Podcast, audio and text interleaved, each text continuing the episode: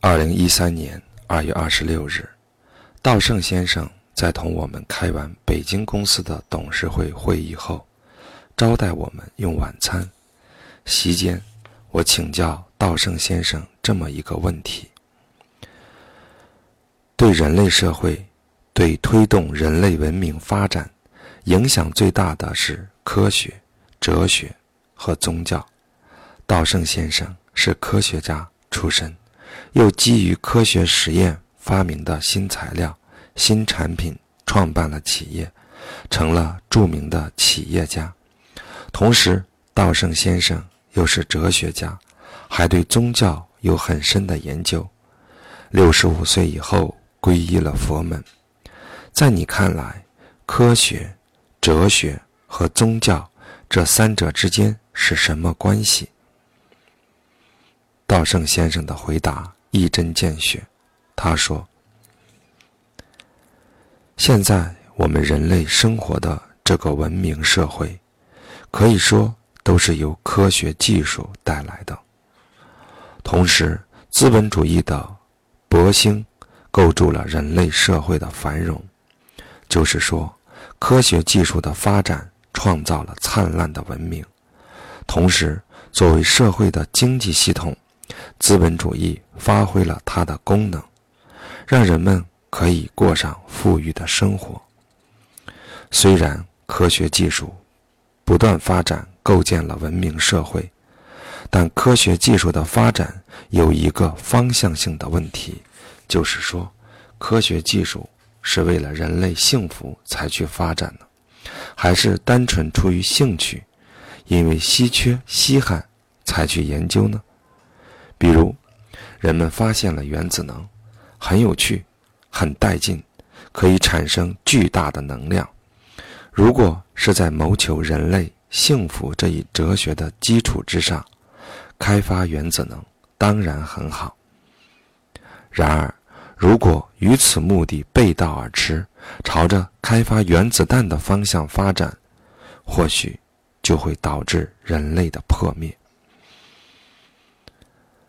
同时，资本主义的经济体制营造了当今社会的繁荣，但是在这个体制中，只要自己赚钱就好的利己主义膨胀，正如在雷曼危机中表现出来的，那些强欲贪婪的资本家云集在一起，为了自己的私利，为了少数头头、少数资本家个人发财暴富，不择手段。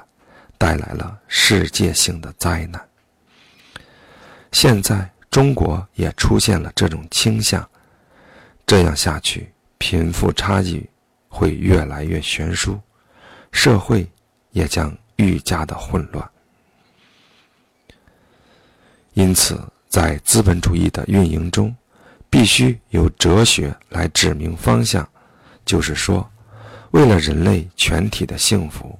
个人要努力抑制自己的欲望，所以，无论科学技术的发展也好，资本主义经济的发展也好，汲取还是摒弃利他这一思想哲学的元素，结果将迥然不同。关于宗教，道圣先生说：“因为从小受到佛教思想的熏陶，就跟佛教。”有了缘分，如果自己小时候是受基督教的影响，或许后来就成了基督徒。道圣先生说：“无论佛教也好，基督教也好，伊斯兰教也好，虽然各不相同，但他们倡导的真理本质上是相同的。然而，在宗教徒中，思想偏执的人非常之多，他们只拥戴自己的宗教，而排斥其他的宗教。本来在拯救人类这一点上，各种宗教是相通的，但宗教之间的对立往往造成悲剧。另外，即使是佛教，在日本就有许多宗派，有净土真宗、禅宗等。都互相对立。释迦牟尼教导的真理只有一个，但一旦出现派别，就会把派别的利益放在前面，势必引起纷争。同时，伊斯兰教也有派别的争斗，基督教也有许多分支，新教、旧教争执不休。因为宗派林立，宗教根底处的真理反而被忽视。为了维护自己的宗派，人们变得狭隘和偏激。本来同根同宗，根本目的都一样，各种宗教理应和睦共处。之所以对立斗争，是那里的统治者变坏了。道圣先生的解答直指事物的本质核心。下面谈一谈道圣哲学的四个特点和道圣先生的五种身份。同其他哲学相比，我认为道圣哲学有如下四个明显的特点：一、简朴性。道圣刚刚创业时，二十八名员工中。大多数是初中生。道圣要用他们听得懂的语言给他们讲哲学，让他们理解、接受，并与他们一起实践。说到哲学，让人觉得是深奥抽象的学问，是少数学者专家的事。但道圣善用朴实的语言，表达深刻的思想。道圣哲学没有任何难懂的哲学术语，它深入浅出，却又有感动和召唤人心的力量。二、实践性。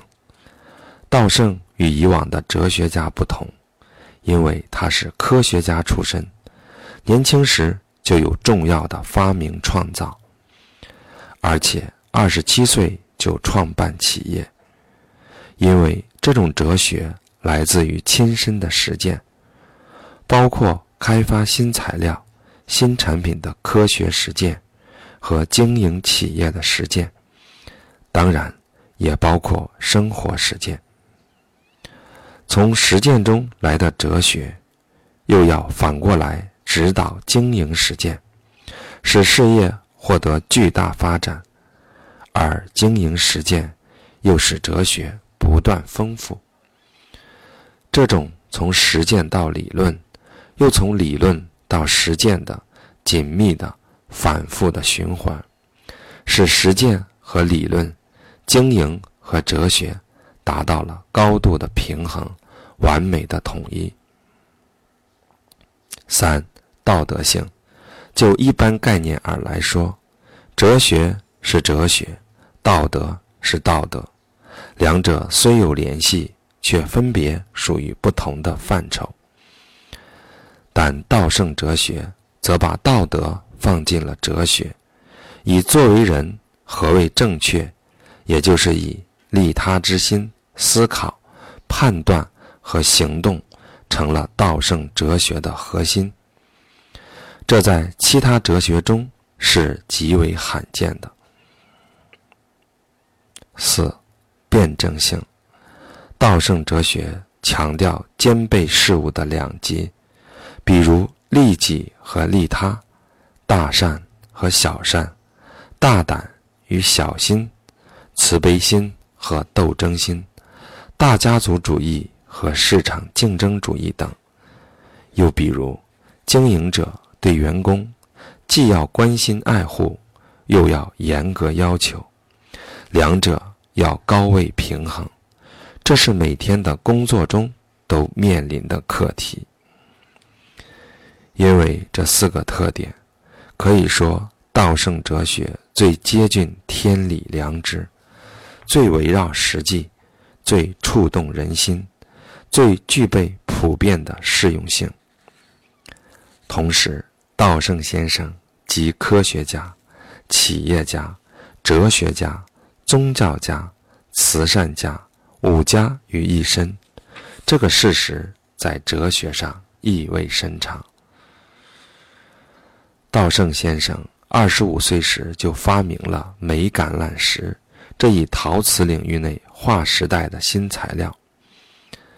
作为耐高频、高压、高温的优质绝缘材料，作为集成电路的基板，为推动电视机、电脑、手机等电子产品的发展立下了汗马功劳。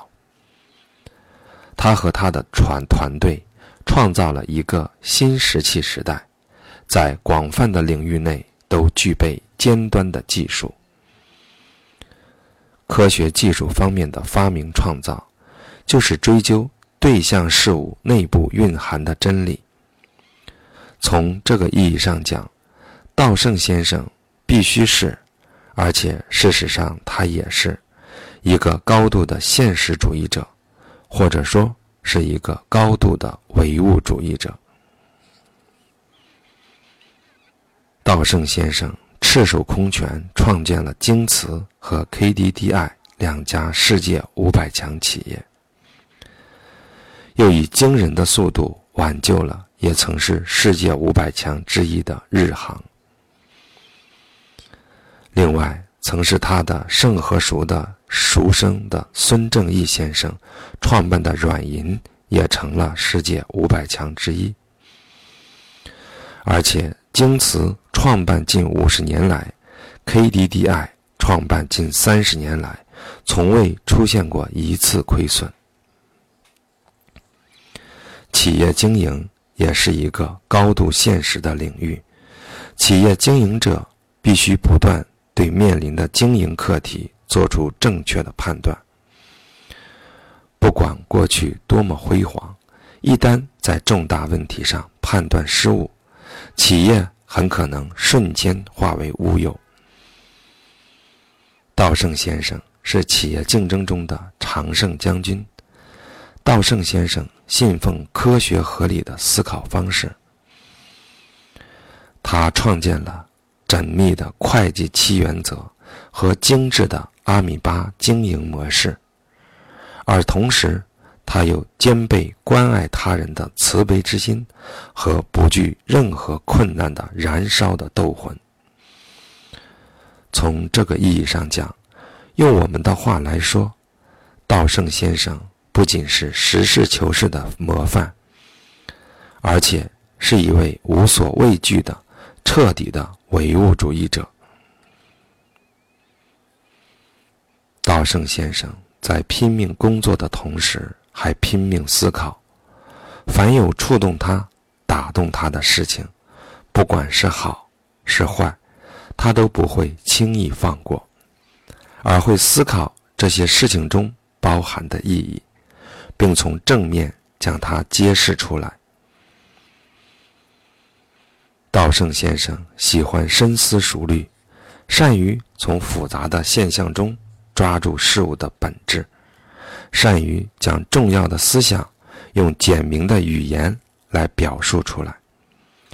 他将自己科学实验的经验、企业经营的经验以及人生经验提升到哲学的高度，再反过来指导工作、指导经营和人生，并取得了卓越的成功，发挥了所谓意识对存在理论。对实践的巨大的反作用。从这个意义上讲，道圣先生又堪称是一位精通辩证唯物主义的哲学大师。然而，道圣先生又是一位宗教家。他在六岁时曾接受过隐蔽念佛的净土宗僧人的教诲，七十多年来。感谢二字随时随地脱口而出。稻盛和夫十三岁时患肺结核，在面临死神威胁的时候，他读到了《生命的实相》这本佛教色彩浓厚的书，懂得并相信了我们内心描绘的事物会通过现象在我们周围显现，也就是境由心造。相由心生，善念生善果，恶念结恶果的因果法则。并把为社会、为世人做贡献、做慈念的最高境界终身实践。六十五岁时，被元福寺西偏丹雪长老的人格魅力所吸引，同时希望通过禅宗的修行，进一步提升自己的心性。道圣先生剃度出家，皈依佛门。道圣先生相信推动森罗万象生长发展的宇宙的意志，相信宇宙的意志就是利他，就是真善美，这就是一切事物的本源。相信人生的价值就在于应顺宇宙的意志，为社会、为世人做贡献。同时，相信应顺宇宙的意志。事业就能成功，人生就能幸福。道圣先生相信人的意识不仅是脑细胞作用的产物，他对认为，相对于肉体而言，人还有精神，或称灵魂，又称意识体。道圣先生说，在宇宙的意志之上，加上。过去世代造就的人格，再加进现世积累的经验，三者的综合，我称之为意识体。而所谓死亡，只是肉体的消灭，而意识体将轮回转世。而人生在世的目的，就是净化这个意识体，也就是磨练灵魂，提升心性。因为科学无法证实意识体的存在和它的轮回转世，所以在某些人眼中，这样的宗教信仰属于唯心主义。道圣先生还是一位慈善家，京瓷创业后第一年就盈利，从此开始，道盛先生就带领全体员工捐钱救济穷人。京瓷公司上市后，道盛先生又拿出自己绝大部分财产设立道盛财团，创建京都奖，从事各种慈善活动，而他个人的生活极其简朴。暂且将慈善家搁在一边，科学家、企业家、哲学家、宗教家。这四个家在稻盛先生是如何统一融合的呢？二零一三年十月十三日，在四川成都，中央电视台经济频道主持人向稻盛先生提出了这个问题，这同时也是我的问题。道圣先生回答说：“或许。”我还没有达到统一融合的境界。我学习哲学，学了一点宗教。作为研究员，开展研究；作为技术员，开发新技术；作为经营者，从事企业经营。所有这些，我想可以集中到一点。我刚才已经讲过，我年轻时在从事研究的时候。实验中出现的现象会告诉我些什么呢？如果想要看透现象中蕴含的真实真理，那么不把自己的心放空，自己的心灵不处于纯净的状态，实验中的现象就不肯告诉我真理。以这样的经验为基础，我开始建立自己的哲学。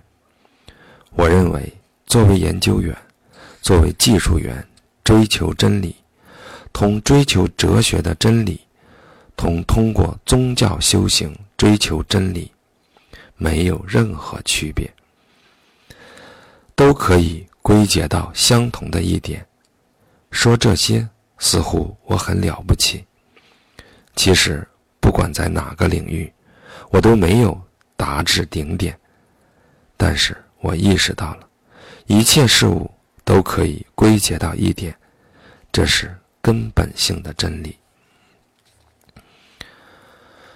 科学实验和企业经营都要求实事求是。实事是指客观存在的事实或现象。所谓事，就是事实或现象中包含的真理、真相或叫规律。求就是去追求，但能不能求到这个事，却与追求者的心是否纯粹有关。心纯见真，所有科学家、企业家、哲学家，乃至高僧大德的成功，都可以归结到这一点。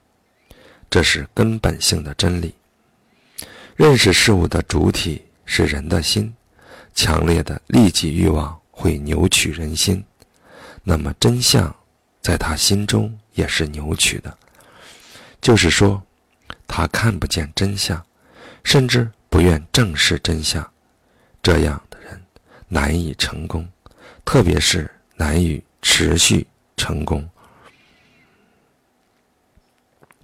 道圣先生谦虚地说：“在哪个领域，我都没有达到顶点，但是像道圣先生一样，意识到心纯才能见真这一根本性真理，并付诸实践，在科学经营。”哲学和宗修几个方面全都成效卓著的人，古今中外能有几位呢？